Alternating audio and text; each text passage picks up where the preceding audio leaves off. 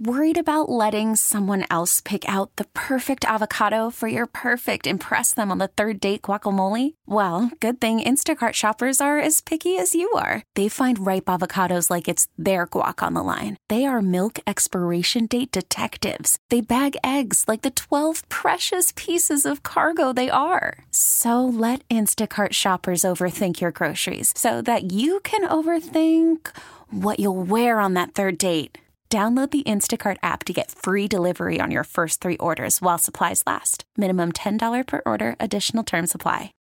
That's 1 800 544 8669. WCBS News Time, 751 now with the Campaign 92 update. WCBS reporter Tim Shell joining us live. Jeff, with New Jersey among the must win states for the Republicans, members of the Bush Quayle team are pulling out all the stops this week. The vice president visiting this past Monday, the president holding a town meeting tomorrow. Today it's the first lady's turn, but before Barbara Bush campaigns in the Garden State this afternoon, she joins us live on the news line this morning from Pennsylvania. Good morning, Mrs. Bush. Good morning, Tim. How are you? Very good. A look at the pre- that I'm one of the pulling out all the stops. Well, uh, look at your schedule yesterday and the president's schedule yesterday and today. Some 500 to 600 miles by train down south, a couple of uh, hours campaigning in New Jersey.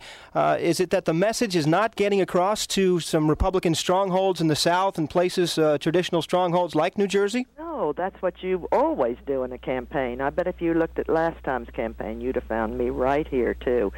But um, actually, I wasn't on the train trip. I took a one stop with them, and then he went on with grandchildren and a child or two, and I went flew off to uh, Tennessee, where things look very good. Al Gore's own state. Now, uh, the president referred to uh, the pollsters, uh, post debate pundits, as crackpots yesterday, and pollst- pollsters as nutty. And he's trying to encourage voters to make them eat craw on election day, uh, hoping that uh, your husband gets reelected. How do you get that message across to the, the American people that these pollsters are wrong when your own numbers seem to indicate that uh, the numbers aren't so good? No, no, our numbers do not show that. Our numbers show we're going rapidly towards a victory. And don't let anyone kid you about that. But having said that, that's not what um I'm trying to talk to people about, and I don't think the president either does is either. He's just saying that to be amusing and funny because uh, most Americans, as you well know, are sort of sore at the media. But having said that, we're talking about George Bush's America versus Bill Clinton's America, which is a very different thing. Very different. I mean, we have a civil rights law that protects the rights of everyone in the workplace without quotas.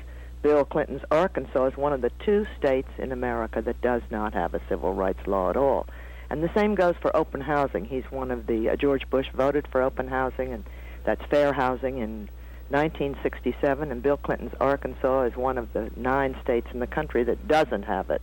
And we go on and on and on. Bill Clinton's Arkansas ranks dead last in working conditions for everybody. And it ranks fifth in the number of illiterate adults. And you know, we're not talking about a governor that's been there two years or four years. He's been there 12 years. And he's made very little dent. He's 25th out of 28 states using, uh, when, uh, in, in, when you're using the ACT achievement tests. Uh, Mrs. Bush, I'm wondering, uh, by the way, we should tell our listeners that we're live on the newsline with uh, the First Lady Barbara Bush from Pennsylvania. You know, politics is a tough game. When you're up, there's a crowd around you. When you're down, uh, they seem to scurry for the corners. Do you, uh, are you upset or feel betrayed about some people who, who may have uh, gone away from the president, uh, senators, congressmen who are afraid of uh, a coattails Clinton victory and are not necessarily getting out there and supporting George Bush? People like Al D'Amato, who says he's closer to Bill Clinton's positions than his Democratic opponent here in New York. Does he really? Well, that's fascinating, but um, no, I don't feel that way at all. So don't worry about that. But um, I'd also point out that um, when George looks good, he'll be back. But George does look good. I mean, things. Americans do care about character. That's honestly true. And Americans care about the fact that we're in a worldwide recession and George Bush has kept our country from fluctuating wildly as other countries have done. There's not one European country that doesn't envy us our economic, slow economic growth. We've had five quarters of economic growth. We've had three months of unemployment going down. Uh, we've had uh, two months now of housing starts going up. auto industries going up. High school dropouts are going down. School test scores are going up. And uh, I mean, things are looking better in America. Mrs. Bush, I wonder if I can uh, can ask you. I have a feeling I know the answer to this question. Uh, I'm wondering if you've ever thought of uh, a silver lining in in, in having uh, your husband. uh, Absolutely not.